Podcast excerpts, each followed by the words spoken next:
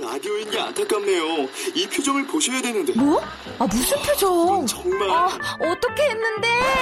KBS 라디오 7개 채널에서 제공하는 최고급 정보들을 사진과 기사 그리고 영상으로 확인하실 수 있습니다. 읽는 라디오 KBS 라디오 홈페이지 라디오.kbs.co.kr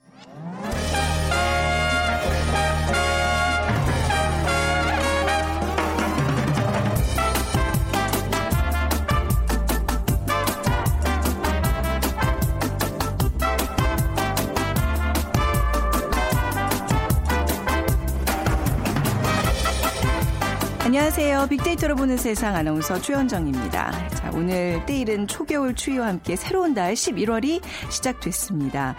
겨울 상간에는 올 가을 들어 첫 한파 특보가 내려지기도 했는데요. 자, 갑자기 찾아온 추위만큼이나 우리 국민들의 마음도 분노에 차 있습니다. 그 한 초등학생의 답안지가 SNS에서 화제가 되고 있습니다. 국가 살림을 위한 돈을 어디에 어떻게 나누었을지 계획한 것이다. 이것은 무엇인지를 묻는 문제였는데요. 학생은 정답 나네요.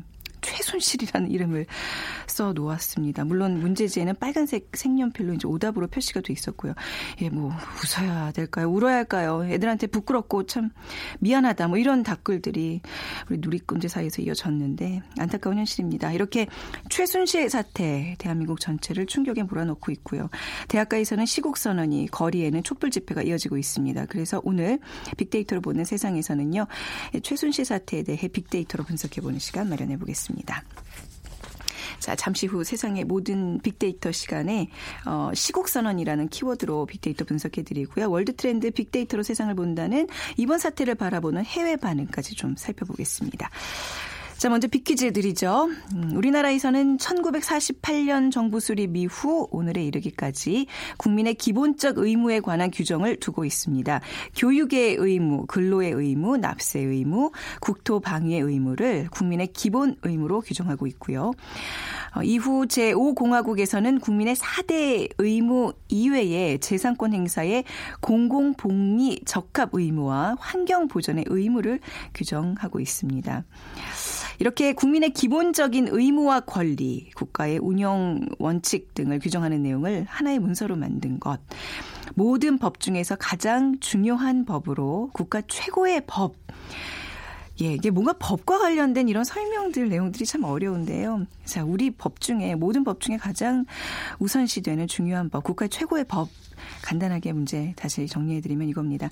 자, 1번 민법, 2번 가정법, 3번 헌법, 4번 은유법 중에 고르셔서 어, 보내주시기 바랍니다. 휴대전화 문자메시지 지역번호 없이 샵 9730 이용하시면 되고요. 오늘 당첨되신 분께는 따뜻한 아메리카노 모바일 쿠폰 드립니다. 짧은 글은 50원, 긴 글은 100원의 정보 이용료가 부과됩니다.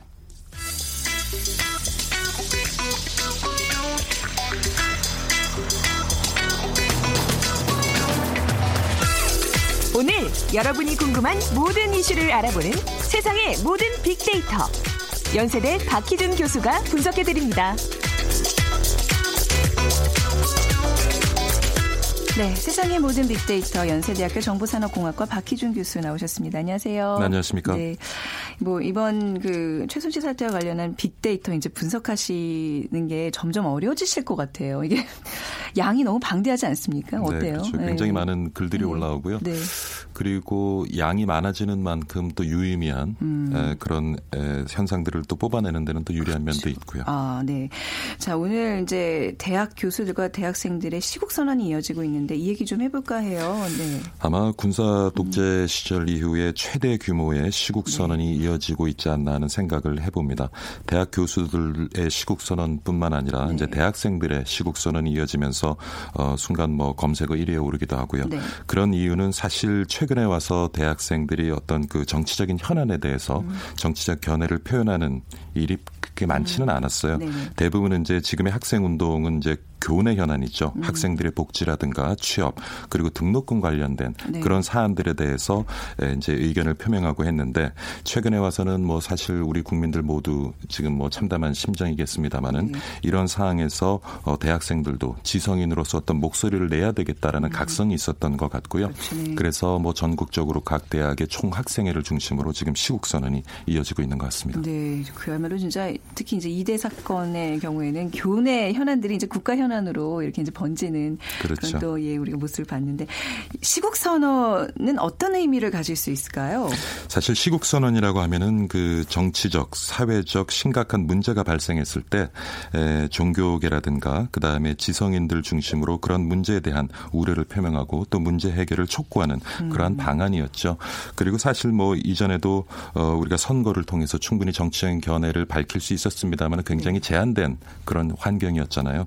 그런 환경도 그랬고 그다음에 지금은 SNS라든가 여러 경로를 통해서 우리 국민들이 우리 사회 구성원들이 정치적인 견해를 표현할 수 있었습니다마는 사실 군사 독재 시절이라든가 70년, 80년, 90년대까지만 해도 그런 경로가 막혀 있었고요. 네. 그래서 어, 사실 그러한 상황에서 어, 지- 우리 사회의 지성인이라고 할 수 있는 대학 교수들 그리고 대학생들의 시국 선언은 굉장히 지금보다도 파급 효과가 컸던 것 같아요. 근데 뭐 요번에도 굉장히 많은 시국 선언이 이어지고 있습니다만은 사실 군사 독재 시절에 대항해서 민주화 투쟁을 할때 네. 그러한 상황에서의 에, 어떤 대학 교수들이나 대학생들이 갖는 시국 선언의 힘은 많이 이제는 좀 줄어들지 않았나 하는 생각도 해봅니다. 그렇죠. 그러니까 예전에 분명 우리 역사를 바꿨던 게 어떤 이런 대학 교수들, 대학생들의 시국 선언이 아니었나 싶어요. 4.19 혁명도 그랬고, 그렇죠. 87년 이후 민주화 투쟁도 그랬고. 그런데 지금 말씀하신 것처럼 뭔가 이전에 비해서 이 대학가의 어떤 시국 선언들의 무게감이라 그래야 될까? 이게 조금은 좀 덜해진 것 같아요. 예. 일단은 뭐 그 최근에 SNS를 통해서 소개되어졌던 그 대학 교수들이라든가 그다음 대학생들의 좀 반사회적인 행동 같은 네. 것들이 사회에 소개되면서 아무래도 우리 사회에서 대학 교수들이나 대학생 그러니까 지성인층에 대한 어떤 신뢰가 네. 조금 떨어진 것도 하나의 원인이 될 수가 있겠고요. 그다음에 뭐 폴리페서라고 얘기를 합니다마는 많은 교수들이 이제 현실 정 치에 참여를 하면서 사실 어떻게 보면은 어떤 중립적인 위치에서 지금 사회가 가지고 있는 현안에 대해서 네. 우려를 표명하고 문제 해결을 촉구하는 것보다는 나름대로 어떤 정치 색깔을 가진 상황에서 어 이런 시국 선언을 할 때는 아무래도 국민들에 대한 어떤 설득 효과라든가 그런 파급 효과도 줄어들지 않을까 하는 생각을 해봅니다. 그 이제 왜 우리 학생들 예전 대학생들만큼의 어떤 그 이제 뭐 인문학이나 어떤 그 시국에 대한 관심들이 많이 좀 떨어졌다. 이 취업의 어떤 압박감 때문이라고 얘기들을 저도 이제 하세요. 최근 네. 학생들을 가르쳐 보면은요, 이 우리 주변 사회에 대한 관심이 이전 대학생보다는 굉장히 낮은 수준인 것 같아요. 아, 일단 네. 자기 앞길, 그러니까 네. 지금 말씀하신 취업이라든가 이런 문제에 대해서 굉장히 고민을 하다 보니까 네. 아무래도 사회 주변 환경에 대한 관심은 이전보다 많이 떨어진 것 같고요. 네. 그럼에도 불구하고 요번에 이렇게 힘을 모아서 시국선언을 한다는 데 대해서는 어, 네네. 굉장히 우리가 좀 의미를 부여할 필요가 문제 심각성이 어느 정도인지를 우리가 좀 가늠해 볼 수 있는 좋은 기회라고 생각을 합니다. 네, 근데 제가 이제 매년 그 대학생들이 하고 있는 이게 뭐 이제 4.19 혁명과 관련된 이제 학생 토론 대회 같은 거를 이제 진행을 해왔는데, 예. 근데 우리가 아 요즘 아이들은 어떤 어떤 시국에 어떤 정치 현안에 관심이 없어라고 생각을 했던 게 되게 평균이라는 어떤 반성을 한 계기가 됐었어요. 굉장히 예리한 어떤 이론과 지성으로 이 현 시점을 비판하는데 깜짝깜짝 놀랐거든요. 근데 분명 이거를 노출할 어떤 이렇게 표현할 기회가 없어서 그렇지 우리 학생들도 이렇게 만만치 않게 이렇게 우리가 아, 볼게 그럼요. 아니더라고요. 근데 또 네. 재밌는 것은 네. 사실 이렇게 사회가 발전해가면서 고도화되면 네. 그만큼 이제 정치에 대한 관심은 좀 줄어드는 것 같아요. 네. 최근에 나온 그 한 유력 어, 여론조사기관의 발표를 보면 미국 대선 중이잖아요. 네. 대선 과정에 있는데 미국 대학생들이 미국 양당 후보의 이름을 정확하게 알고 있는 비율이 20%가 되지 않습니다. 진짜 진짜 예요 이거는? 예. 어, 대학생들이요? 그러니까, 예, 그러니까 그만큼 이제 사회가 고도화되게 되면 네. 이제 정치에 대한 관심. 근데 좀 우리가 좀 우려할 수 있는 것은 미국이라는 사회는 우리보다 야- 많이 정치가 고도화가 된 상황에서 음. 네. 그러니까 우리가 굳이 관심을 두지 않아도 제대로 정치가 굴러갈 때 관심을 그렇죠. 갖지 않는 것은 중요하지 만 지금 우리와 같은 상황에서는 그래도 우리 사회 지성인이라고 얘기할 수 있는 대학생들이 조금 더 관심을 음. 네. 갖는 것이 필요하지 않을까 하는 생각을 해봐요. 그래요, 맞습니다. 근데 이제 SNS상에서 최근 이어지고 있는 시국 선언들 어떤 시각으로 좀 보고 있는지 참 볼까요? 네. 재밌는 것이 제가 이렇게 에, 분석을 해보니까 저는 이 시국 선언에 대한 긍정적인 견해가 압도적으로 많을 것이라고 생각을 했는데 네. 긍정적인 견해 견해가 한 48% 나오고요. 어. 부정적인 견해도 뭐 비슷해요? 39%나 어, 나오고 네, 있어요. 왜 그렇죠, 진짜? 그래서 네. 제가 그럼 과연 교수와 대학생에 대한 우리 사회의 시각은 어떨까 하고 교수와 대학생을 이제 키워드로 해서 분석을 해보니까 네. 교수에 대해서 긍정적인 견해를 가지는 것이 23%, 부정적인 음. 견해를 가지는 것이 48%나 됩니다. 아니 지금 현재 교수님으로서 이거 그러니까 어떻게 참 어떻게 받아들이실 거예요? 심정인데. 네, 네. 그래서 제가 또 대학생을 키워드로 분석을 해봤더니 31%가 긍정적인 견해를 가지고 있고 43%가 부정적인 견해를 가지고 있어요. 그리고 이제 연관 단어들을 제가 쭉 이렇게 살펴보니까 네. 아까 제가 앞서서 잠깐 말씀드린 것처럼 최근에 이제 언론에 보도된 여러 가지 교수와 그 대학생들의 어떤 반사회적인 행동이라든가 이런 것들이 에, 소개가 되고 그다음에 SNS에서 좀 부풀려서 회자가 되면서 음, 네. 그만큼 교수나 대학생들에 대한 우리 사회의 신뢰가 지금 굉장히 떨어져 있는 수준이고 이러한 그러니까 시국 선언 누가 어떤 말을 했을 때 그 말이 힘을 갖기 위해서는 지금까지 그 사람이 어떤 행동을 하고 어떤 태도를 가졌느냐. 그것의 네. 평가에 기반해서 네. 사실 말의 힘이 만들어지는 것인데 참 저도 교수의 한 명으로 참담한 심정이지만은 음. 지금 우리 사회적으로 교수나 대학생에 대한 이 신뢰가 음. 이전만 못하다. 하는 것을 제가 모르겠습니다. SNS 상에서는 대부분 이제 음. 20대, 30대, 40대층 젊은 층들이 대화 나누는 것을 이제 분석을 했지만 이것을 우리 국민 전체에 또 그 의견으로는 보기에는 좀 무리는 있겠습니다. 하여튼 SNS 상에서는 에, 교수나 대학생에 대한 신뢰가 많이 떨어져 있고 그러다 음. 보니까 아무래도 시국 선언에 대해서 우리가 생각하는 만큼의 어떤 절대적인 지지를 받고 있지는 못하다는 생각을 해봤습니다. 네, 그러니까 지금 교수님 이것은 사안에 대한 것은 아닌 것 아니고요. 같고요. 그렇죠. 절대 아닙니다. 네, 네. 예. 그러니까 우리 교수님들 저도 뭐 이제 학교에서 뭐 이제 조교까지 해봤기 때문에 교수님들에 대해서 얘기하는 게 좀 쉽지 않은데 진짜 예. 아까 말씀하신 폴리페서 어떤 그런 것들 게 본인의 어떤 정치적인 행보를 위한 예. 이런 움직임들이 아니라 정말 순수한 마음에서 그래도 이번 시국 선언에 참여하시는 교수님들도 굉장히 많으실 거예요. 아, 거의. 거의 대부분인데 예. 일부 그런 교수님들로 인해서 이제 이런 무게감이 떨어진다는 얘기를 얘기잖아요. 그렇죠. 네. 항상 그렇죠. 뭐 지금 사실은 이러한 상황에서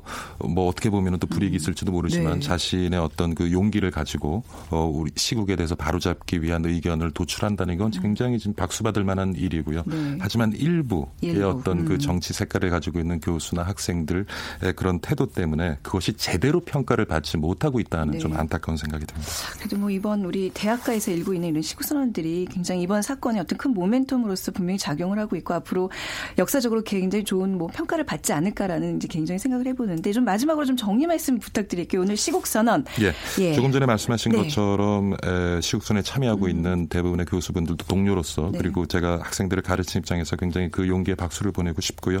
그러한 어떤 시국선언을 지금 이해 관계자들도 제대로 잘 읽어내서 음. 아, 앞으로 지금 우리가 가지고 있는 현안을 해결하는 데 좀 도움이 되는 바람이고요. 하지만 단 앞서서도 말씀드렸지만 일부 이러한 시국선언 과정에서 또 다른 어떤 분야를 조장하기 위해서 그걸 네. 정치색으로 활용하는 그러한 접근은 좀 우리가 삼가해야 되지 않을까 싶기도 하고요. 네. 제가 뭐 늘 또 이렇게 얘기를 합니다마는 지금은 우리 이것은 이 정부의 문제뿐만 아니라 우리 모두의 문제일 수도 있다는 생각을 네. 해봐요. 그래서 이걸 계기로 해서 우리 스스로도 한번 우리 스스로를 되돌아보는 음. 네. 그런 계기도 좀 돼야 되지 않겠느냐 하는 네. 생각을 또 해봅니다. 네. 이게 또 이제 지금 대학에 몸담고 계시니까 이런 시국선언에 대해서 이런 또 좀 뭐 어떤 양면을 뭐, 말아볼 수 있는 입장이실 뭐것 같아요. 도, 둑이 네. 아들한테 도둑질하라고 그럴 수는 없겠습니다만 네, 네. 되도록이면 아들한테 도둑질하고 말을 하지 말 음. 하지 말라고 말을 할 경우에 본인 스스로도 어떤 충분한 어떤 도덕 성을 갖기 위한 네. 우리 국민들 모두가 이번 기회를 계기로 네. 어떤 도덕성에 대해서 한 단계 더 성숙할 수 있는 네. 기회가 되기 위해서 우리 모두가 좀 노력을 했으면 좋겠습니다. 그렇죠. 뭐, 뭐 자반성까지는 예. 아니지만 반면 교사로 삼을 아, 수 있는. 그럼요. 예. 네. 자, 오늘 연세대학교 정보산업공학과 박희준 교수와 함께했습니다. 말씀 잘 들었습니다. 네, 감사합니다.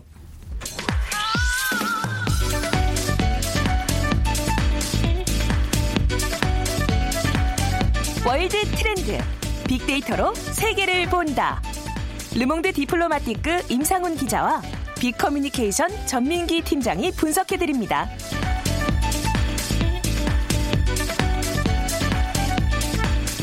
네. 르몽드 디플로마티크 임상훈 기자, 빅커뮤니케이션의 전민기 팀장 두 분 나오셨습니다. 안녕하세요. 네, 안녕하세요.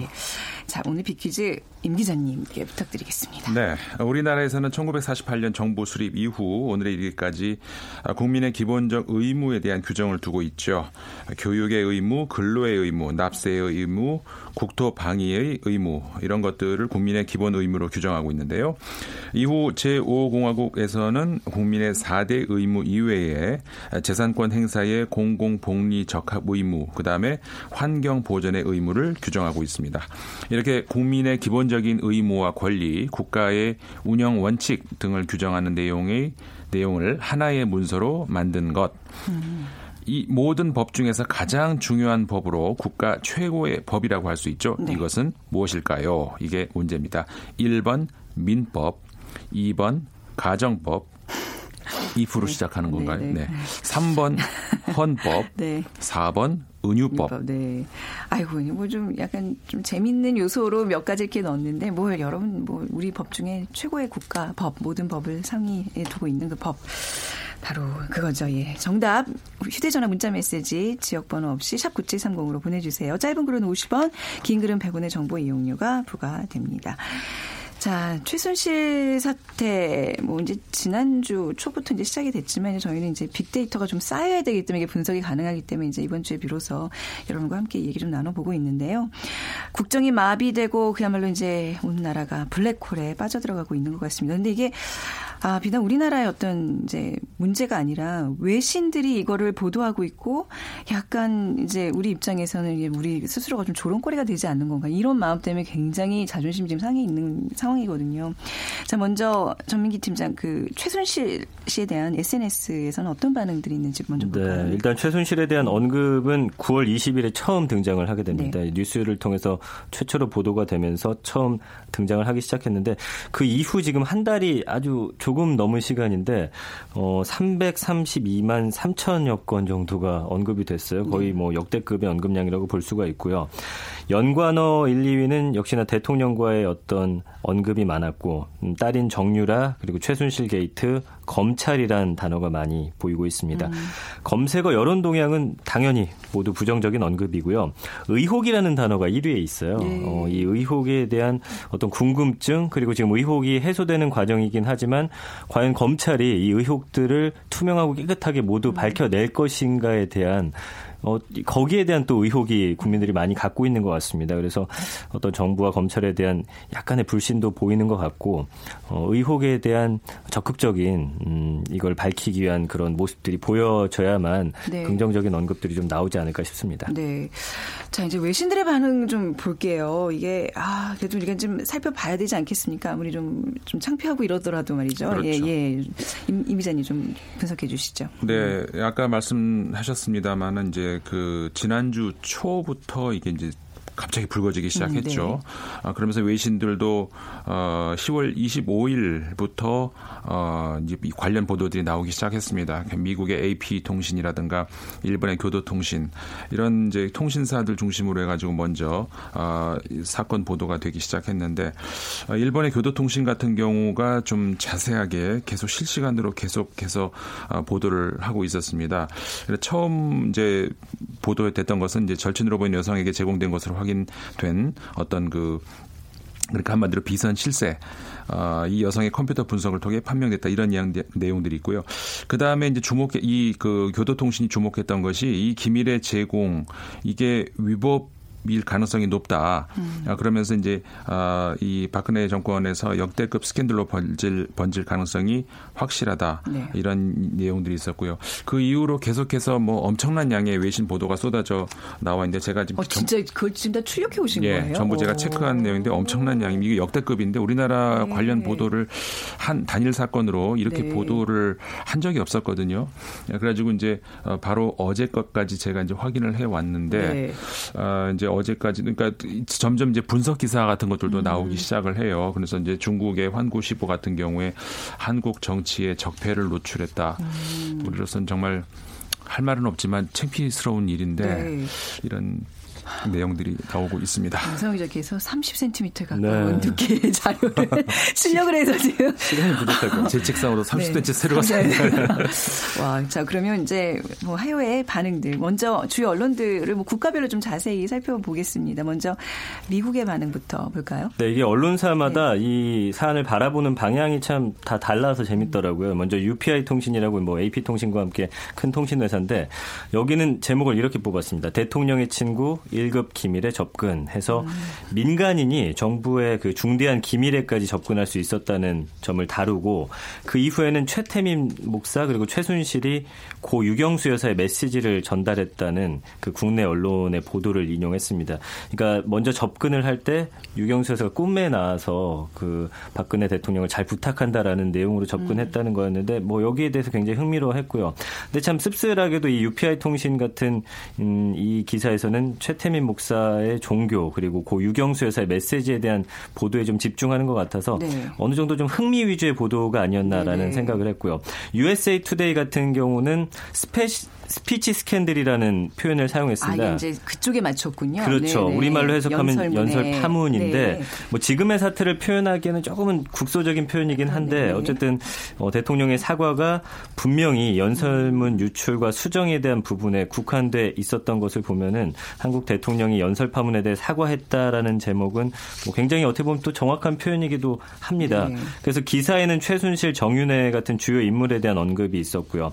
재단 설립을 위해서 기업들의 자금 지원을 압박했다는 어, 뭐 언론사의 보도도 함께 전했는데 기사의 내용은 대부분 어떤 대통령의 사과문을 전하는 수준에서 마무리됐고 네. 뭐 논평 같은 경우는 음, 나오지 않았었습니다. 그리고 뉴욕 타임스 네. 같은 경우는 어떤 개헌을 박근혜 대통령이 이야기한 거에 또 포커스를 맞췄습니다. 네. 그래서 개헌 카드를 꺼낸 데 대해서 관심을 보이고 있고 점점 커지는 스캔들을 덮기 위한 시도라고 비난한 야당의 반응을 전하고 그런데 야당이 개헌 논의에 대해 즉각적으로 반대하진 않았다는 점까지 보도를 했거든요. 그러면서 이번 사태가 사드 배치 문제라든지 음. 한미 안보 공조 문제까지 영향을 미치는 게 아닌가 하면서 어, 미국과의 어떤 그 연관성에 대해서도 좀더 어, 관심을 갖는 그런 음, 모습이었습니다. 네, 같은 미국의 언론이라도 어떤 곳은 이제 샤머니즘 뭐 주술적인 거에 그렇죠. 초점을 맞추고 또 어떤 곳은 이제 연설문 음. 스캔들 음. 연설문에 하나 이제 초점을 맞추고 또뭐 개헌을 둘러싼 정치 공학적인 문제를 다루고 다 이 시각들이 다르다는 것을 우리가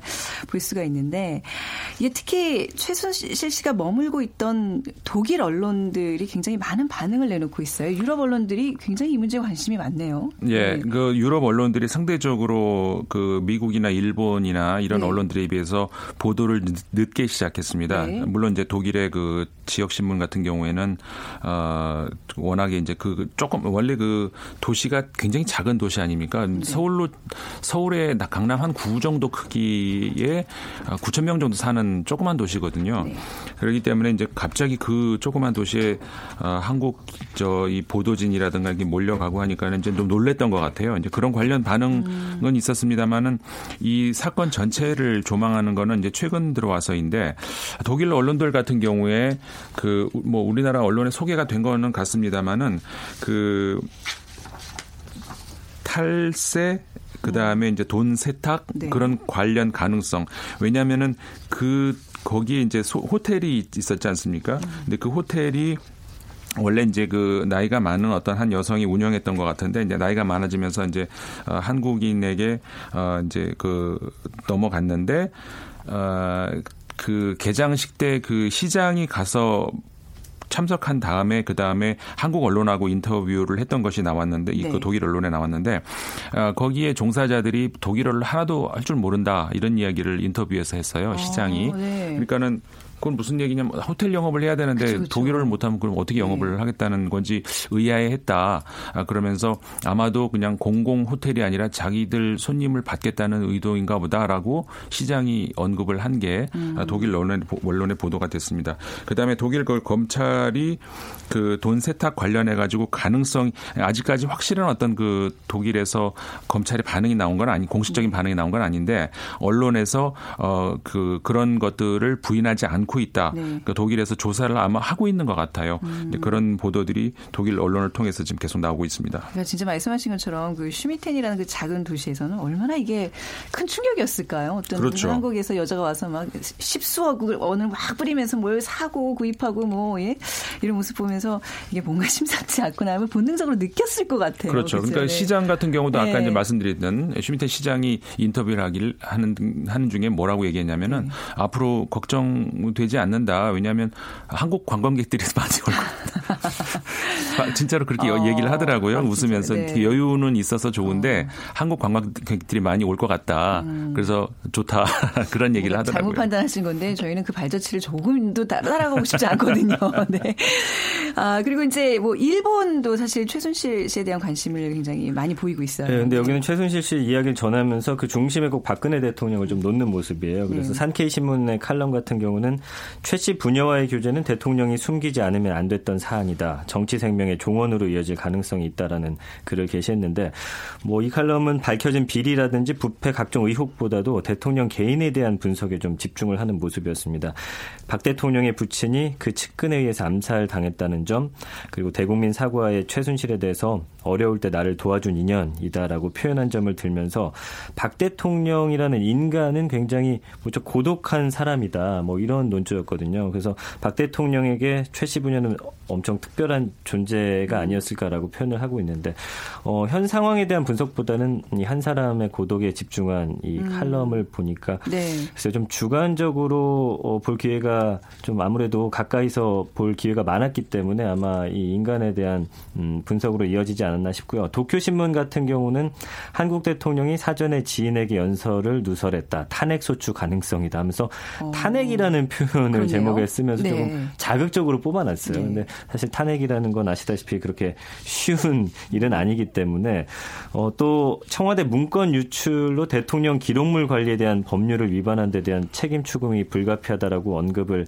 했습니다. 물론 국내 여론과 언론도 여기 공감하는 부분인데 그렇지만 어떤 내란 외환에 대한 범죄 외에는 현직 대통령에 대한 어떤 형사 소추를 할 수 없는 불소추 특권에 대한 어, 이런 이야기를 많이 하면서 그 이게 좀 책임 추궁이 어려운 상황인데도 불구하고 약간은 좀 더 어, 자극적인 그런 내용으로 기사를 싣는 그런 모습을 볼 수가 있었습니다. 네.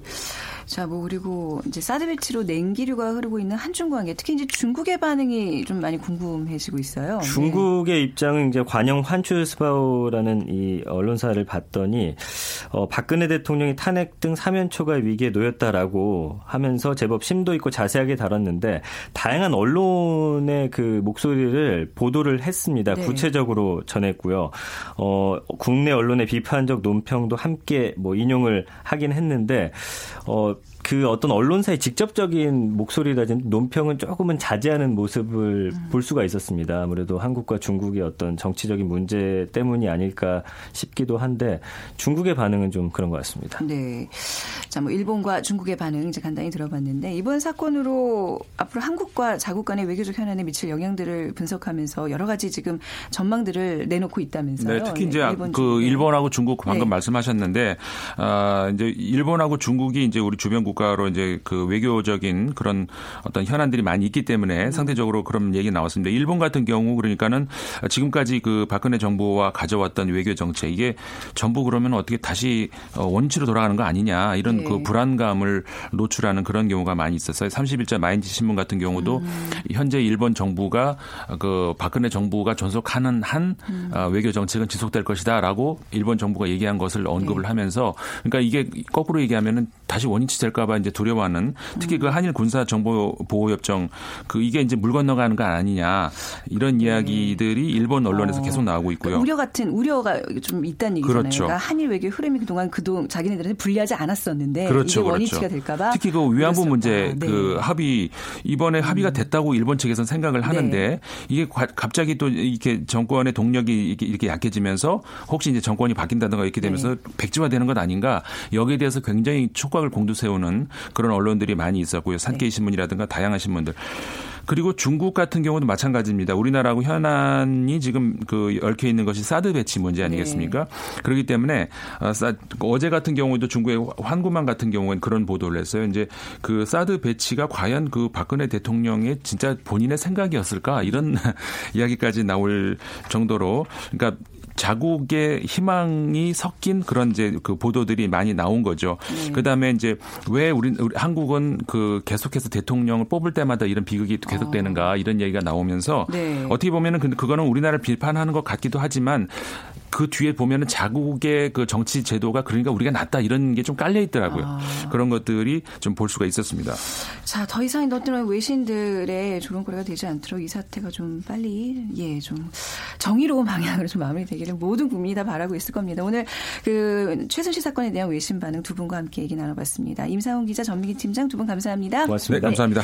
자, 오늘 정답은 3번 헌법입니다. 1072님, 법이 국민을 억압하는 수단이 되지 않길 바라면서 평 등하고 엄격한 잣대가 국민들 생활의 질을 높여주는 목적이 되어야 하지 않을까요? 남기셨고요. 6019님, 정말 아이들에게 부끄럽지 않고 싶습니다. 하시는 의미 있는 한 줄 남겨주셨습니다. 저희가 커피와 도넛 쿠폰 드리도록 하겠습니다. 자, 빅데이터로 보는 세상 오늘 순서 마무리하죠. 내일 오전 11시 10분에 다시 찾아뵙겠습니다. 지금까지 아나운서 최현정이었습니다. 고맙습니다.